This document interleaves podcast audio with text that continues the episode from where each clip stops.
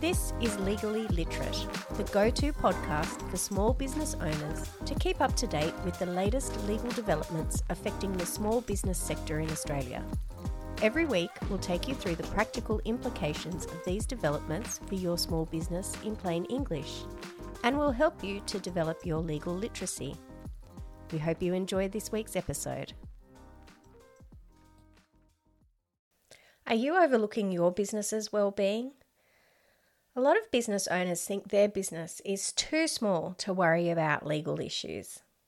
But the truth is, the failure to conduct regular legal health checks of your business can put the survival of your business at risk. Addressing the legal aspects of your business is crucial to its success.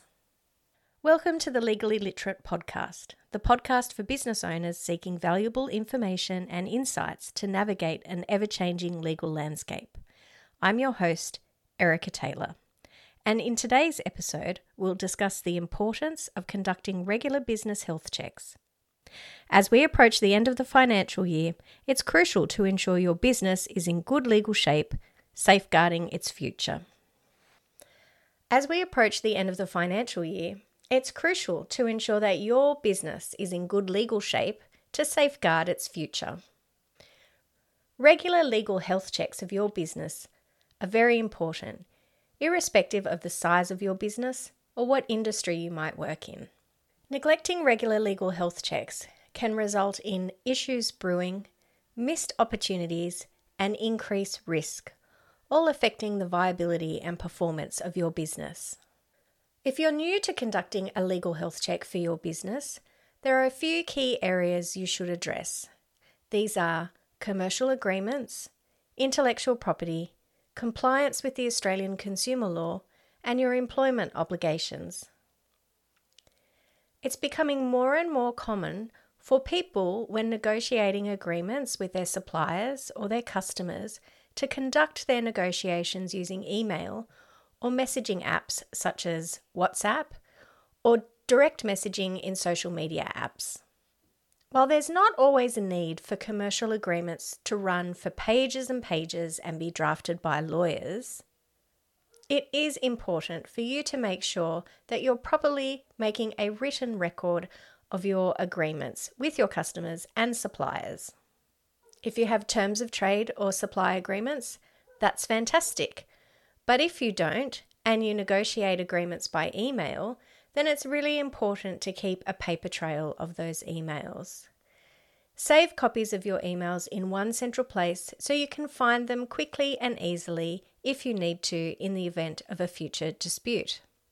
If you are using direct messaging in social media or instant messaging apps such as WhatsApp to agree to terms with your customers or your suppliers, then you should consider maybe confirming the terms that have been agreed in a formal email to the other side. That way, you've got a written record setting out the terms in one document.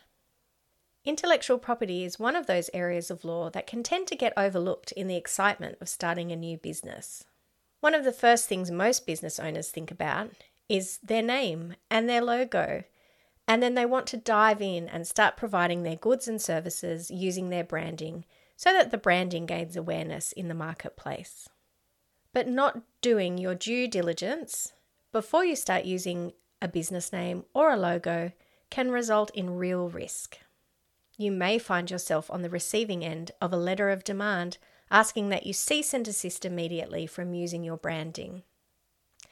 Whether you're in the right or the wrong in that situation it's always going to be very stressful, time consuming, and costly. As part of your legal health check, you might do some research in relation to your branding.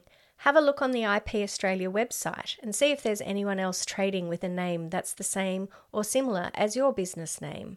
You can also do image searches on the IP Australia website and look at other people's logos as they compare to you. Registered intellectual property rights will require renewal from time to time. For example, trademarks are renewed every 10 years. That's not an automatic process, so you have to be aware of when your trademark might be due for renewal. If you use a lawyer to manage your trademarks, and I strongly recommend you do, then the lawyer will likely keep a watch over when your renewal is due and assist you through the process. But if you manage your own trademark portfolio, make sure you diarise renewal dates. It's usually a good idea to diarise one year and six months before renewal just so it's on your radar. All businesses in Australia selling goods or services must comply with a minimum set of consumer guarantees. Businesses don't have the ability to just decide that they don't want to abide by these consumer guarantees. For example, it's not for you to decide whether or not your customer will get a refund or reperformance of services in the event something goes wrong with the supply. The potential consequences for your business in not complying with the minimum consumer guarantees set out in the Australian Consumer Law can be significant. For example, customers, if they don't have a good experience with you when it comes to refunds or exchanges, may leave negative online reviews of your business. Another potential consequence of not complying with the Australian Consumer Law is receiving financial penalties from the Australian Competition and Consumer Commission. Now, if you're a small business owner, it's probably less likely that the ACCC is going to pursue you for financial penalties in non compliance. However, negative online consumer reviews because you're not complying with your obligations can do the same or more financial damage to your business. So, in the lead up to the financial year, take a look at your business practices and educate yourself as to the requirements of the Australian Consumer Law. Are you adhering to those requirements?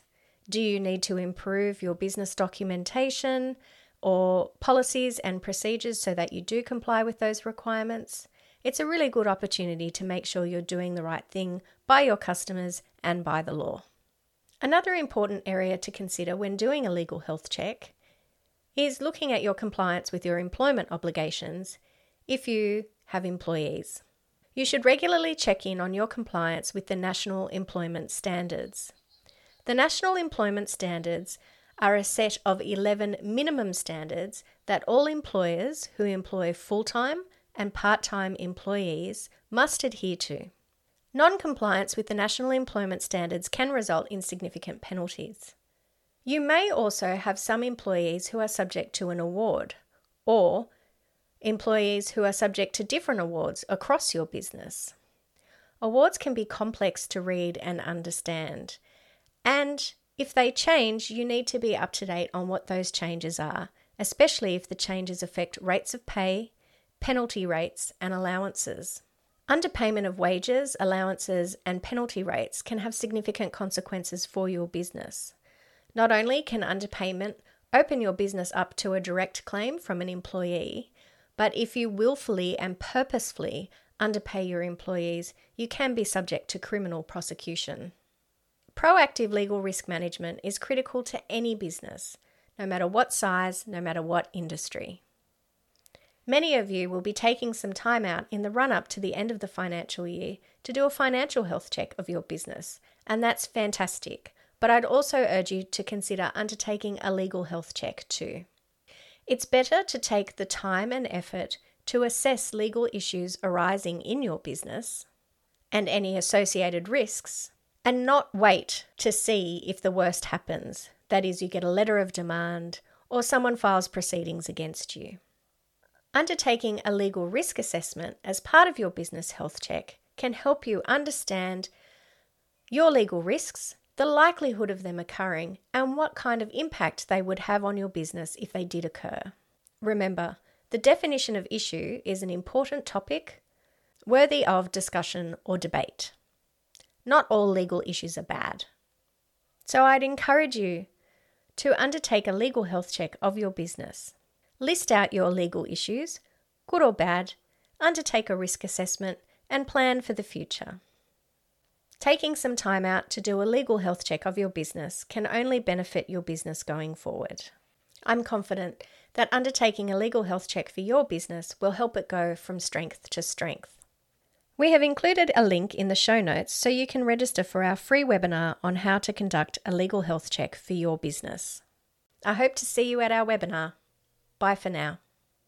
Legally Literate is a production of the Legal Literacy Foundation. The Legal Literacy Foundation is dedicated to improving the legal awareness of Australian small business owners. We empower small business owners to critically assess the law and participate in the legal system with confidence through our blogs, podcasts, and online courses. Please leave us a review and be sure to subscribe so you don't miss any future episodes. Listen and subscribe wherever you get your podcasts. And for more information about how we assist small business owners to develop and improve their legal literacy, visit www.llf.net.au. Thanks for listening.